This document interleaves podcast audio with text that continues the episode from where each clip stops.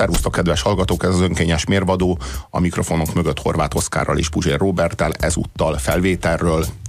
A 0630 2010 909-es SMS számon ezúttal ne írjatok nekünk, mert amikor ti ezt hallgatjátok, nekünk már hűlt helyünk a stúdióban. Szomorú ez. Hiá, hiányzunk itt a rádióban valakinek. Viszont a felvételről ö, hallhattok minket, és ma azt feszegetnénk elsőként, hogy ö, a gyermekkorunkban bizonyos mondatok így felnőtt fejjel újra meghallgatva, vajon tényleg értelmesek-e? Nekem az ütötte meg nemrég a fülemet, vagy egyszerűen csak visszaemlékeztem, és rosszul lettem tőle, hogy ö, felteszel egy kérdést mondjuk leckeírás közben, vagy a tanárnak, vagy a szülődnek, hogy miért kell ezt az egész mindenséget megtanulni, és azt a választ kapod, hogy azért, mert ha a gyereked majd egyszer megkérdezi tőled, akkor tudjál válaszolni, és hát nagyon nem.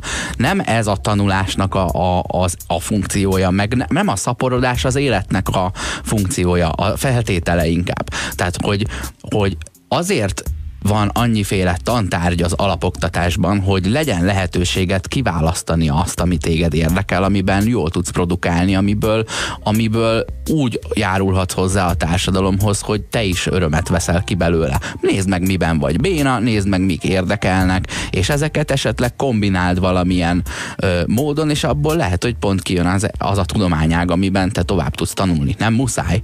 Lehet, hogy a kézügyességed lesz jó, vagy lehet, hogy más lesz jó, de nem azért tanulod meg ezt a sok mindent, hogy a gyerekednek válaszolja a kérdésre, annál is inkább, mert mire gyereked lesz, már rég nem emlékszel ezekre a válaszokra. Nem ez a funkciója.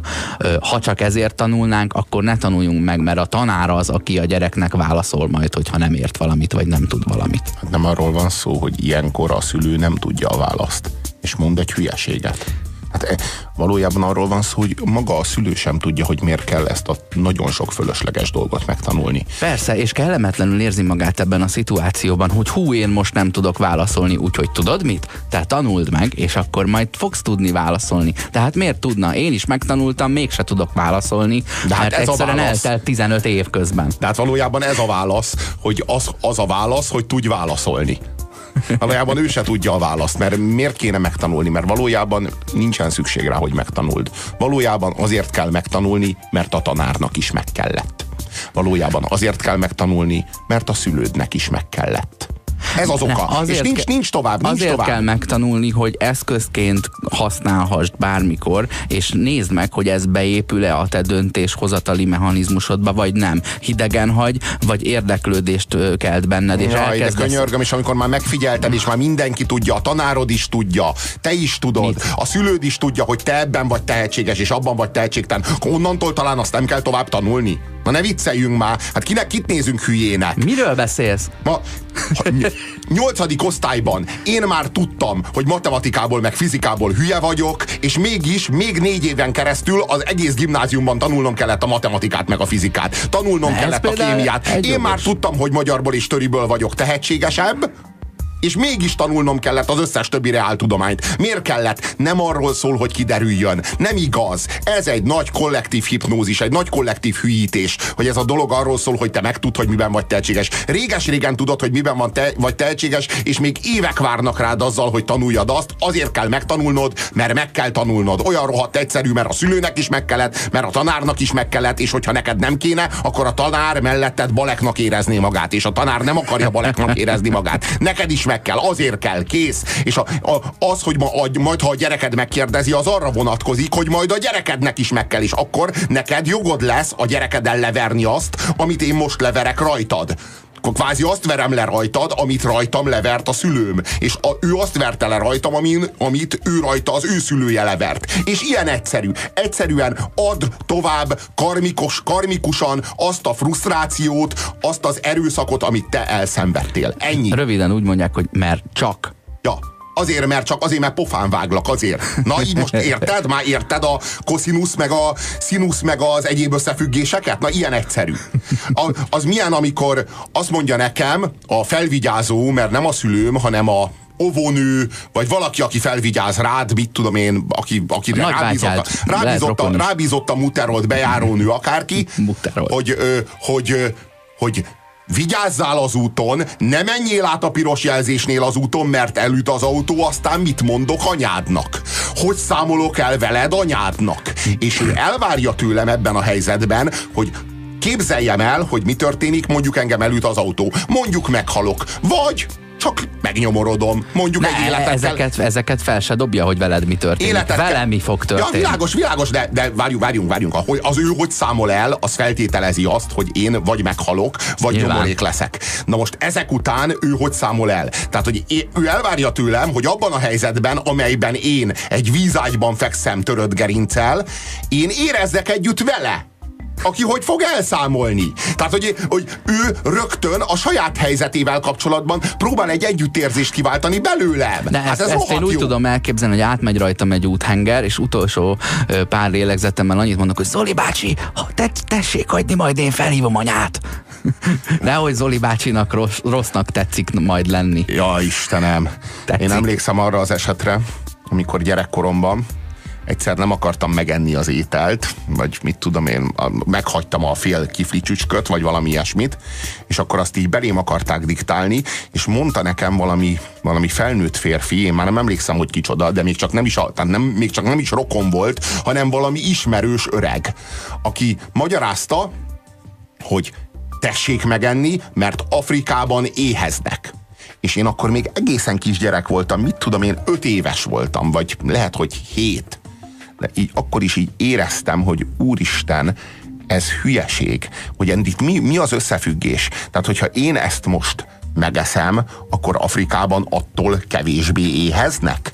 És hogyha én ezt mondjuk meghagyom, vagy tegyük fel, kidobom, akkor attól Afrikában éhesebbek lesznek. És még mondom, hogy teljesen kis hülye gyerek voltam, de már akkor éreztem, hogy itt nincs összefüggés. Tehát, hogy itt sérül az összefüggés. És felvetettem, tehát megkérdeztem, hogy miért, miért segítenék én azzal az afrikaiaknak, hogyha mondjuk nem dobom ki, vagy ha nem, vagy ha megeszem, vagy van, és akkor te, persze zavarba jött a felnőtt, és akkor azt vágta a pofámba, hogy azért, mert ha nem dobott ki, akkor azt elküldheted az afrikai éhezőknek. Ezt mondta nekem. Ezt mondta nekem valami kiflicsücsökre, vagy egy fél doboz joghurtra, vagy valami ilyesmire. Azt mondta, hogy akkor én azt elküldhetem az afrikai éhezőknek, és ezzel ő a vitát akkor is ott lezárta. Ez az ember azóta valószínűleg sikeres vállalkozó lett, megalapította a FedExet, és másnapra ö, hűtve oda tudja küldeni a maradék ételeinket. Tehát ő egyrészt benned lelkiismeret furdalást, bűntudatot kelt, ö, olyan olyan dologgal szemben, amire lehet ugyan hatásod, de nem azzal, hogy megeszed vagy nem eszed meg az ételt. Másrészt magában megoldja azt a, a napi felvetődő problémát, hogy ú, vajon én mit teszek az éhezőkért a világban? Hát persze, rászólok egy magyar hülye gyerekre, és akkor már Afrikában felvirágzás következik. Ja, ja, ja de ne, nevetséges, mert, mert, mert én, én én egy kis hülye gyerek voltam, de akkor itt ott abban a helyzetben valami olyasmit válaszoltam annak a felnőttnek, hogy az a felnőtt zavarba jött, és nem akartok, akkor ő ott abban a helyzetben egy hülye gyerekkel szemben most ott alul maradni, vagy valami, és akkor ő kivágta magát ezzel a hülyeséggel, és ezzel lezárta, és én éreztem, hogy ez nincsen így. Tehát éreztem, hogy ez nem életszerű. Tehát tudtam, hogy ez a kiflicsücsök sose jut el Afrikába. Tudtam, hogy nem ezen múlik, és nem enne, de én bennem keltsenek egy bűntudatot. Tehát, hogy én nekem legyen bűntudatom, és egy olyan kérdést, ami arról szól, szól, hogy engem a szülő fegyelmez, ráadásul nem is a szülőm volt, hanem egy senki, de hogy ő engem fegyelmezni akar, mert én egy hülye gyerek vagyok, ezt ő ebből ő generáljon egy nagy globális felelősséget az afrikai éhezők iránt. Ez ugyanolyan, mint amikor a, a, a papok azzal ö, fenyítik, meg azzal, azzal revolverezik a, a, a, a gyerekeket, hogy ha rossz vagy, ha bűnös vagy, akkor a te bűneidért halt meg Jézus Krisztus. És ha te most valami bűnt követsz el, mondjuk magadhoz nyúlsz, vagy lopsz, vagy mit tudom én mit csinálsz, ami ott bűn, akkor a Jézus Krisztusnak a sebei véreznek, te miattad és ez egy olyan, olyan borzalmas és olyan sötét bűntudatkeltés, és nem tudom, és nem értem, hogy mi szükség van erre. De mi szükség van arra, hogy a felnőttek a gyerekeket lelkileg megnyomorítsák. Talán azért, mert őket is megnyomorították, ő hozzájuk hasonló felnőttek annak idején? Mert csak. műsor elemző blokkunkban Vejszer Alindáról és a Záróra című műsorról fogunk beszélgetni. Vejszer Alindáról, aki a bizalmas bekérdezésnek a kis ö, apostola. Ő az, aki a zárórában portré beszélgetéseket folytatott olyan értelmiségiekkel, olyan nagyon értelmiségi módon, ahogyan csak Vejszer Alinda tud. Van egy időszak az életében, amikor így igazából sodródott, hogy hol a Víg Színház átmenetileg akkor ott dolgozott, aztán fordító lett, Magyar Rádió, szóval így sodorta az élet. Hogy Én mi... igazán csak színházi rendező hát akartam hát lenni persze, addig. Tudom. De az aztán nem lett végül. Nem lettem végül, igen. De volt konkrét terve, hogy mit vinne színre? Ezek a Vejszer Alindai kérdezések, ezek olyan mélységesen szolgaiak. Vejszer Alinda minden egyes beszélgető társának az életéből a műsort megelőzően én állítom, hogy napokon keresztül készül. Olyan mértékben térképezi fel a beszélgető társának az életművét, hogy az már meghaladja az ő beszélgető társának a tudását a saját életművéről. Tehát ő jobban tudja Vejszer Alinda, hogy hányban volt ő ott vidéken, mm, sodorta az élet, és hányig, és utána hányban került föl Budapestre, és az MTV-nél kapott állás, stb.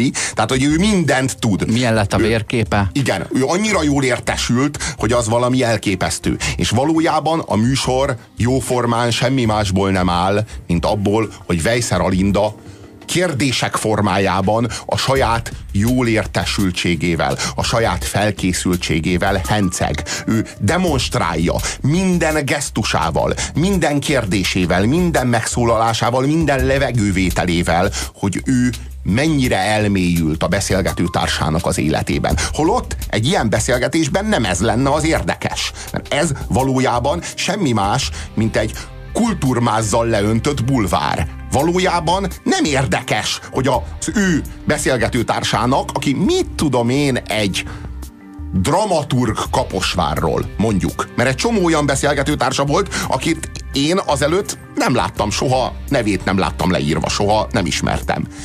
De ő annak a kaposvári dramaturgnak az életét olyan szinten tudja, hogy ő hányban került le oda, aztán hányban jött onnan vissza, akkor a vállása után ez egy olyan időszak volt, amikor ő nagyon egyedül volt, és akkor ő ezeket, ezekre ilyen módon kérdez rá, és ezzel is így demonstrálja, hogy ő mennyire tudja, hogy ő mennyire felkészült, és hogy ő mennyire kíváncsi. És valójában a műsor semmi másról nem szól, mint Vejszer Alinda kíváncsiságáról. Holott egy ilyen portréműsorban pont az lenne az érdekes, hogy az a beszélgető társ mit gondol. Mit tudom én, ha egy dramaturgról van szó, mit gondol a színházról, mit gondol a politika és a művészet kapcsolatáról, melyek voltak azok a munkái, amelyek őt a legjobban inspirálták, stb. stb. Tehát, hogy, hogy, hogy valamit megtudjunk a világról azon az emberen keresztül. Nem azért ülök le meghallgatni egy beszélgetést, hogy egy kaposvári dramaturgnak az 1973 és 1979 közötti életszakaszáról minél többet megtudjak, csak Weiser Alinda kényszeresen demonstrálja az ő eminensségét. A jó tanuló felel. Valószínűleg valami ilyen történik, és nagyon sokszor visszanyúl, egy pár adást néztem meg, nagyon sokszor visszanyúl a, a kurikulum vitéhez. Ott van előtte az, az önéletrajz, vagy az életrajza, igen, nem önéletrajza, az életrajza az illetőnek, de olyan, mint egy állásinterjú. Itt kérdezi a Vitrai Tamást, mondjuk, hogy és, és hogy is volt az, amikor a Globex Kft. Ö, ö, titkárság vezetői posztjából átmentél a, a nem tudom, a főspethez? Tehát oly, tényleg olyan, mintha egy ö, állásinterjún ülne, és az életét beszélik meg, mint amikor a Dolák Sali Robert osztályfőnöki órát tart, az ő, ő és az osztályfőnöki óra az az, hogy az osztályfőnök úr életéből, szexuális életéből, családjából, betegségeiből, feleségéből, személyiségéből ö, kell majd utána dolgozatot írni. Igen, de az az igazság, hogy Vejszer Aninda kifogástalanul felkészült az adott beszélgető hát ebből könnyebb felkészülni, mert egy, egy CV-ből könnyebb felkészülni, mint, a, mint abból, hogy az az ember 40-50 év szakma után mit gondol, hogyan áll a világ dolgaihoz, és hogyan ö, reflektál a világ dolgaira, mert ahhoz fogyasztani kell az illetőnek a művészetét és alkotásait. Hát meg, meg, meg ahhoz kéne, hogy fogalmad legyen a kultúráról, nem pedig egy önéletrajzot kéne bebiflázni. Tehát arról van szó, hogy Weiser Alinda egy eminens tanuló, aki pontosan tudja azt, hogy az, az, azzal az ember, emberrel mikor mi történt. És tényleg kifogástalanul felkészült ebből. De nem ez kéne, hogy legyen a műsornak a témája. Hát könyörgöm, arról kéne, hogy szóljon a műsor, hogy az az ember az miért, mitől érdekes, fontos. A világról kéne, hogy szóljon a műsor annak az embernek a személyiségén átszűrve, nem pedig annak az embernek az életéről. De nem is véletlenül kérdeztem én ezt, hogy vállalt-e kockázatot, mert azért látok olyan pontokat az ön életében, és szak, elsősorban szakmai életére gondolok, am, amikor igenis vállalt kockázatot, tehát hogy elhagyni a nemzetit, átmenni egy másik színházba, az egy kockázat. Aztán a katonát ott hagyni hosszú-hosszú évek után, 17 év, vagy nem is tudom hány évig Igen. volt a tagja, és szabadúszóvá merni válni. Aztán belépni a Nemzeti Színházba, ami akkor éppen meglehetősen átpolitizált. Ezek mind olyan pillanatok, amelyek kockázatot jelentenek. Ez az önkényes mérvadó a 90.9 Jazzin. Nem szolgálunk, formálunk. De hát ön olyan sokszor nyúlt hozzá kabarékhoz. Tingli Tangli kabaré, Budapest Orfeum, most Miskolcon fog majd nyáron kabarét. Weiser Alindának alig, hanem abban a média suliban, ahol ő tanult, Isten tudja hol, én nem készültem fel Weiser Alindából, megmondta a tanára, hogy Alinda, a jó riporter kíváncsi. És Alinda ezt nagyon megjegyezte.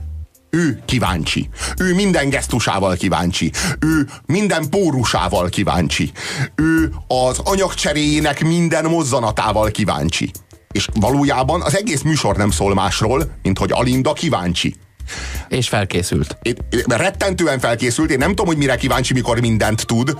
Én valójában a kíváncsiság az egy apropó arra, hogy beszámoljon, hogy ő feleljen, és elmondja, hogy ő mennyi mindent tud. Valójában Alinda nem kíváncsi. Alinda egy pillanatig nem kíváncsi. Alinda demozza azt, hogy ő kíváncsi. Alinda Stréber. Az, az a nehézség ebben, hogy jön hozzád egy vendég, aki nem érdekel valójában. És ezért róla beszélgetsz, mert nem érdekel a véleménye arról, ami viszont téged érdekel. Pedig az volna jó műsor, hogy azt mondod, hogy rólad lehet tudni, hogy három-négy dolog iránt nagyon elkötelezett vagy, és arról szívesen beszélgetsz. És ehhez kapcsolódóan meghívod azt az illetőt, akinek az életműve feljogosítja arra, őt arra, hogy veled új szempontokat ismertessen meg a te témáddal kapcsolatban, és ez egy marha érdekes beszélgetés, aminek témája van, nem pedig azt nézzük, hogy és 87 márciusában este 8-kor tetszette nézni a deriket, vagy nem. És az az leg, legsúlyosabb, hogy a környezetem tele van olyan emberekkel, akik így, így rendszeresen mondták, hogy milyen jó az a Weiser Alinda, milyen jó az a Weiser Alinda műsor, és hogy nézzem azt a Weiser Alinda műsort. És én megnéztem a Weiser Alinda műsor, és az volt az érzésem, hogy mindegyik műsor az a Weiser Alindaság. A Weiser Alindaság, csak még Weiser Alindáról se tudunk meg semmit. Ez volna a cél, mert így, így, így lehet hosszú távon érdekes, csak ahhoz kéne az az alindaság azon kívül, hogy felkészül. Nincsen, de nincsen Ali, de nem történik a lindaság, tehát az az igazság, hogy se Vejszer Alindáról nem tudok meg semmit, se a riportalanyról nem tudok meg semmit. Vejszer Alindát eltakarja az ő felkészültségéből, az ő eminensségéből, az ő kíváncsiságából álló máz, ami gyakorlatilag elfedi őt teljesen, és a riportalanyról meg gyakorlatilag megtudunk mindent, amit az internetről megtudhatunk, hogyha az ő Wikipédia szó, szócikkét felütjük. Na, ennél egy műsornak azt gondolom többet kéne szolgáltatni. Szóval egy érettségi tétel lett, és úgy hallottam, találkozott is azokkal a gimnazistákkal, akiknél majd benne lesz a tételsorban. Vejszer Alindáról beszélgetünk, az Áróra című műsor is riporternőjéről, aki interjúztat, és akit imádnak a beszélgető társai. Nyilván, hiszen Eperjes Károly most szembesülhetett ismét vele, hogy érettségi tétel lett. Hát ez, ez a, csodás. Nem csak a felkészültség és tréberség, hanem a tanárnő hadd vigyem a táskáját. Igen, igen, ez igen, most igen, ez igen, kicsit az igen, volt. Egy kicsit hadd be, tanárnő, ha, jól esik önnek, mert nekem jó, mert nekem olyan jó. Ön érettségi tétel lett, és csak azt érti félre a Linda, hogy nem az, a, a, a, a riportalanynak kell jól érezni magát, hanem a nézőnek kéne. Tehát, hogy e, e, az, az tök jó egyébként, hogyha a riportalany jól érzi magát. Én, én nem kívánok Eperjes Károlynak gyomorfekét. De én nem kívánom, hogy rosszul érezze magát, csak azt is lássuk be, kedves Alinda, hogy nem ez a műsor célja. Nem az a műsor célja, hogy a beszélgető társ az el legyen varázsolva. És ez nyilvánvalóan olyan édes minden egyes riportalanynak, mint a cukrozott méz. Hát följön Kaposvárról, ő ott valami dramaturg, és itt van az MTV-ben, és bent ül egy stúdióban, ahol a beszélgető társa az mindent tud róla. Hát ő soha életében nem képzelte, hogy őróla valaki egyszer a tévében tudni fogja, hogy ő 1987-ben ment le Kaposvárra, és ő azóta ott dramaturg, de elvált utána, és utána mielőtt a második feleségével megismerkedett, volt egy idő, hosszú időszaka, amikor ő neki senki nem volt, csak a kutyája. Ez, ez, ez valami fantasztikus élmény lehet. Hát, hogy, hogy ő, ő tényleg ennyire fontos értelmiségi, ő egy ennyire jelentős színházi ember, az ő dramaturként való működése az ennyire meghatározó a magyar kulturális életben, és ezt mindenki élvezi, és ezt mindenki imádja, és imádnak Alindához menni, és Alindánál ők egyszerűen lubickolnak Alinda szeretetében, felkészültségében, figyelmében és érdeklődésében. Csak hogy ez nem valós. Valójában arról van szó, hogy ő nem annyira érdekes, mint dramaturg. Valójában nem. Valójában az, hogy ő 1987 és 91 között, a két felesége között a kutyájával volt, és hogy akkor neki nagyon magányos volt, és hogy valójában az akkori munkái, azok őt sokkal, de sokkal jobban lekötötték, meg lefoglalták pontosan a magánéleti űr miatt, ami ott megürült az ő életében. Ez valójában nem érdekes, és valójában valójában senkit nem érdekel. Valójában senki nem is tud erről, és Alinda is csak azért tud, mert ő felkészült, mert ő eminens, mert ő ötös szeretne kapni ezen a felelésen is az a, ugye az a stílus, ami ö, a szemünk előtt van, az egy portréműsor. Azt az embert elemezzük. Ez egy megtévesztő dolog, hogy hát nem az életpályáját kéne feltétlenül, hanem az ő témáit, vagy az ő megszerzett tudását. Azt, hogy az életpályája előttem van kinyomtatva három, vagy akár nyolc, vagy akár tőlem 15 oldalban, az egy jó mentőv olyankor, amikor egy picit megfeneklik a, a beszélgetés, de csak mentővekből hajót építeni, az inkább egy, az egy inkább egy ilyen szobrászat, nem egy, tudom, egy modern múzeumban. Abból. Nem tudom, mit, le, mit lehet tákolni abból, de az nem hajó, az egész biztos. Az az érdekes, hogyha egy olyan ember ö, csinál egy ilyen portréműsort, aki annyira hiteles, és mögötte is van egy 30-40 éves munka, egy olyan ember csinál portréműsort, aki itt Alindánál vendég lehetne, akkor már teljesen máshogy veszi ki magát az egész. Igen, igen, az a, az, a, az, a nagy probléma, hogy Weisser Alinda mindenkivel úgy beszélget, mint hogyha az illető most kapta volna meg az irodalmi Nobel-díjat.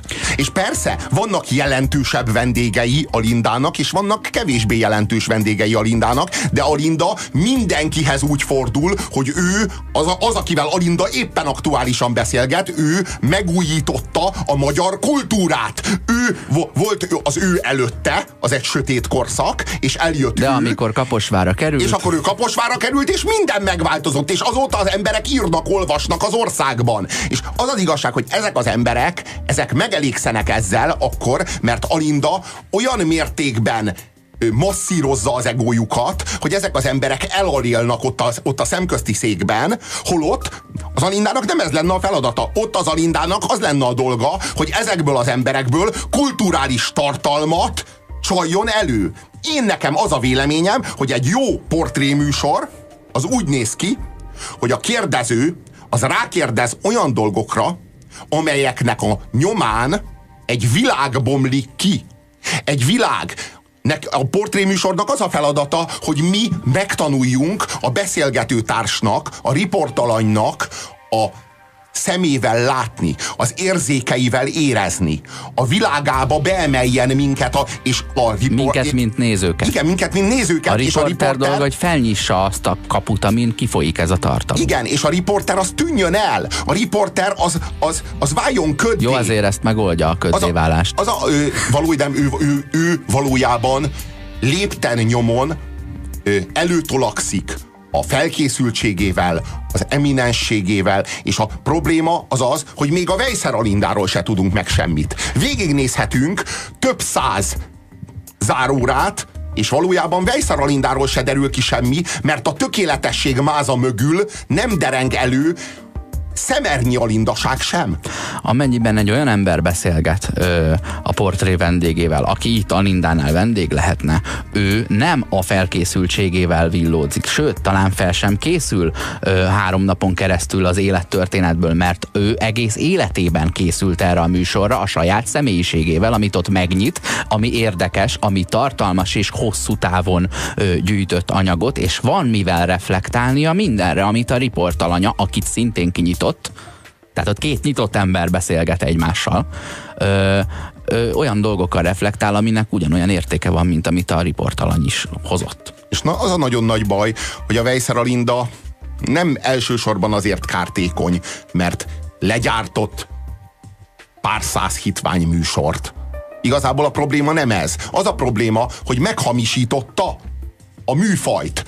Na azt gondolom, hogy Vejszer Alinda ebben az országban eladta emberi százezreknek, méghozzá jobbára az értelmesebbjének, aki ilyen, ilyen MTV-s késő esti sávot néz, azt, hogy a riport, meg a interjú, a mély interjú, meg a kultúrált, kulturális beszélgetés az ez. De valójában nem ez. Valójában nem. Valójában a jó tanuló felel kérdések formájában, és minden egyes interjú alanyát arra használja, hogy a saját felkészültségét, a saját kíváncsiságát, a saját riporteri kiválóságát, interjúztató készségeit demonstrálja a nézők felé.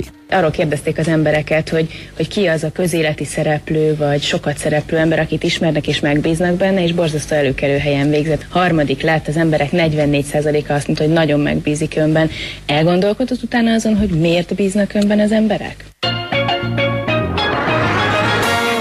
Neked nem fáj mondjuk az édesanyáddal való viszonyodról beszélni? Ha nekem olyan édesanyám lenne, aki nem szeretne, és hála Istennek azt gondolom, hogy nem ilyen van, akkor én ezt el tudnám-e mondani? Akárki akármit is mond, Vejszar Alinda műsorának azért jó hangulata van. Legalább igen, ezt el lehet Legalább jó hangulata van. Legalább a riportalany jól érzi magát ha más nem. Alinda is jól érzi Alinda magát. is jól érzi magát, már ketten vannak. A stáb is jól érzi magát, igen. mert együtt jöttek igen, ismerősök. Igen, igen, igen, igen, és hát most a néző, hát tanulja meg, ő is Nézőből jól érzi magát. is sokféle van, nem. Robi. Nem, nem ritkán fordul elő, hogy elhangzik, amikor barátokkal filmekről beszélgetünk, annak a filmnek olyan jó hangulata van. Ezzel mit mond ő el? Valójában azt mondja el, hogy az a film, hát nem jó film. Na, nincs igazán sztoria.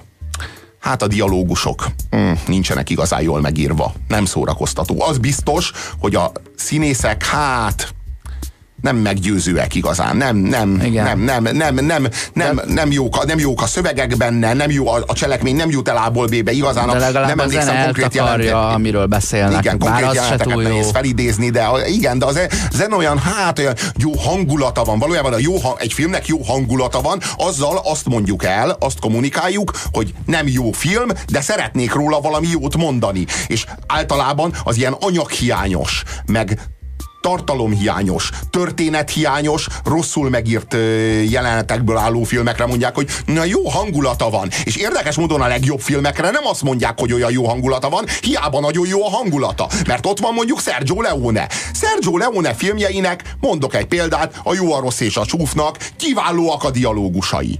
Egyszerűen minden egyes mondat, ami abban a filmben elhangzik, az szállóigévé válik. Emellett brilliáns, olyan penge karakterek vannak benne, hogy egyik a tukótól a, az angyal szemen keresztül a szőkéig, hát ugye ők a, a, ők a kollektív emlékezetbe égtek.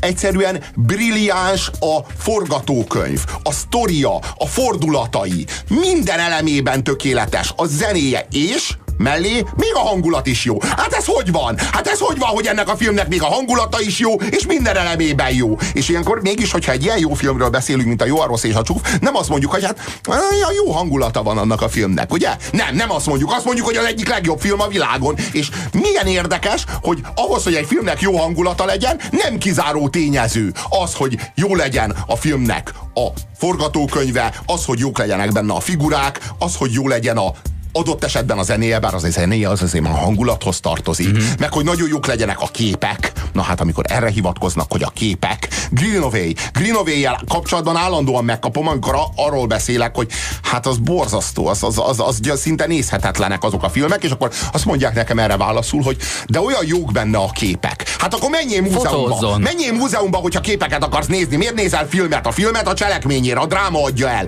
És érdekes módon a csak egy példát mondok, megint csak Sergio Leonétól honnan máshonnan. A Volt egyszer egy vadnyugat. Volt egyszer egy vadnyugatban gyönyörű szépek a képek, de attól még minden más elemében is jó a film. És mégse azt mondom róla, hogy hm, a, volt egyszer egy vadnyugatban olyan jók a képek. Ne, hát zseniálisak a képek valóban, de maga a film jó úgy, ahogy van, és érdekes módon a jó képek nem ölik meg a forgatókönyvet, meg nem nyírják ki a filmnek a cselekményét, meg a dialógusokat, meg a karaktereket pont most ajánlottam neked egy filmet, amit így ajánlottam, hogy nagyon jók a képek, marha jó a zene, de semmi értelme nincs a filmnek. De azért nézd meg. És mit mondtál? Jó, megnézem. De, de minek? De inkább tekerd végig, én erre gondolok. Jaj. Van egy film, most nem jut eszembe, hogy melyik, ez a Battle for Los Angeles, vagy fordítva LA Battle, nem tudom, hogy melyik, volt egy hollywoodi, és volt ugye a, a, a Copycat film, amit megpróbáltak az, a nagy filmnek a marketing költsége alapján a hasonló címmel és tartalommal eladni. Az az a film, ami a világ legrosszabb filmje, szerény véleményem szerint. Tehát az az, amiről ú, emlékszel egyszer mondtam is neked, hogy most láttam egy filmet, amiben egyszerre volt minden rossz. Borzalmas alakítások, szörnyű zene, nagyon rossz számítógépes trükkök, de azért vannak eszméletlen rossz rendezés, borzasztó dialógusok, hiteltelen, lassú, a vágás is olyan, hogy, hogy mire oda vágnak a pilótára, aki jaj veszékel, mert felrobban a géppel, addigra már valójában már sehol nem kéne lennie, így minden egyes vágás megfékezi a sztorit, nincs akció, ö, nyilván van egy cselekmény, megtámadják az ufók a földet, aztán mindenki meghal, a többi meg megsebesül, tehát er, erről szól amúgy, de hogy, hogy ahány szakértelmet egy filmhez hozzá lehet adni, Annyi, annyiban bukik el ez a, ez a, ez a Los Angeles-es battle film, nem tudom konkrétan mondom melyik a, melyik a bűnös film. Mi? Felkészültél. E, Alinda. Alinda. Nem tudom én, ez. mi volt a címe. Uh, jó, uh, uh, a lényeg ez... az, hogy és még a hangulata se jó. Nem jó a hangulata? Egyáltalán És a képek? Milyenek a képek? Hát olyan, olyan, olyan M1 híradós, rövidnadrágos, bajszos operatőrös, amikor egy átsvenkel a helyi katolikus templomon, amikor egy településen az önkormányzati választásokról van szó. Igen. Álom.net című film ilyen még, amit hát a, még a Hétmesterlövésze című műsornak sikerült minden idők leg rosszabb filmjévé tenni az IMDB bottom százas szavazásán, méghozzá valami másfél évre, amire hát nem kevéssé vagyok büszke. Hát az az a film, ami tényleg minden elemében gyalázatos, de olyan, olyan szinten, hogy még a kép is, tehát még az operatőri munka is, van olyan kép például, ahol a csajnak a szőke haja, mert az a szőke gágyi játsza, annak így kiég. Tehát így kiég a haja, a kép konkrétan kiég, és nem látod, hogy hol van a határa haja meg a fal között, mert a kép konkrétan, tehát arról elmondhatjuk, hogy olyan rosszak a képek és amúgy minden más is, és még cselekmény sincsen, de szégyenkezni kell. És érdekes módon a hangulata a filmnek mégis jó, milyen... mert az ember hülyére röhögi magát azon, hogy milyen rossz. Milyen filmre mondod azt, hogy rossz volt a zenéje? arra, amelyiknek minden elemében. Hát, hogy mondjam, miért mondanád egy filmnek, filmre, hogy rossz a zenéje, hogyha minden elemében leköt? Hogyha jó a sztori, hogyha jó a cselekménye, hogyha jók a karakterek benne, a dialógusok jól vannak megírva, hogyha minden elemében megállja a helyét a film, kit érdekel a zenéje? Hát valami, valami vonósokat keveri alá ott, ott meg van, mit tudom én, valami dobokat, meg gitárokat amott. Gondolom, hogy ennek van szakmája, hogy miket hol kell keverni, aztán annyi, mi az, hogy rossz a zenéje. Hát akkor menjél a zeneakadémiára, ha rossz a zene, nem még nem menjél. hallottam ilyen véleményt, hogy valami valami, tehát mondjuk jó volt a film, de rossz a zenéje. Ugyanakkor, Olyan viszont van, hogy jó a zenéje. Hát meg van a Funny Games, aminek rossz a hangulata, és nincs zenéje, és zseniális. Igen. Nem akarom soha többé megnézni azt még a filmet. átélni. Átélni még, még inkább megnézem, mint átéljem. Ez, legyen ez a jobb félni, mint megijedni, kivételes esete, amikor ez a mondás igaz. Inkább nézem és félek, de nem szeretnék egyszer úgy hazamenni, hogy terrorizálják a családomat. De az az a film, nincs zenéje, és jó, hogy nincs, és rossz a hangulata. Ez a feladata annak a filmnek. És azt átélni, azt kell, hogy mondjam, hogy egy jó túravezetés a terrorba. Igen, a Mihály Haneke az egy, az egy nagyon-nagyon komoly ilyen re, realisztikus, ilyen valóságossági forradalmat vitt végbe a filmgyártásban, azt lehet mondani. És az az érdekes, hogy például ennek a, ebből a filmből kettő készült, mert ugye elkészítette Ausztriában az eredetit, és utána Amerikában egy amerikai stúdió megvásárolta a jogokat, és Mihály Haneke mondta, hogy semmi akadálya, de azt is én rendezem. Uh-huh. És elkészítette Amerikában angolul, mert ugye az eredeti az német nyelvű, elkészítette angolul a remake a saját filmjének, szintén ő rendezte, és szintén kiváló lett. Jó, én az amerikait láttam, el se tudom képzelni, hogy ez német nyelven mennyire para. Tehát nekem van egy ilyen német nyelv reflexem, nem tudok más másra gondolni, mint hát gondolhatjátok. Ficken?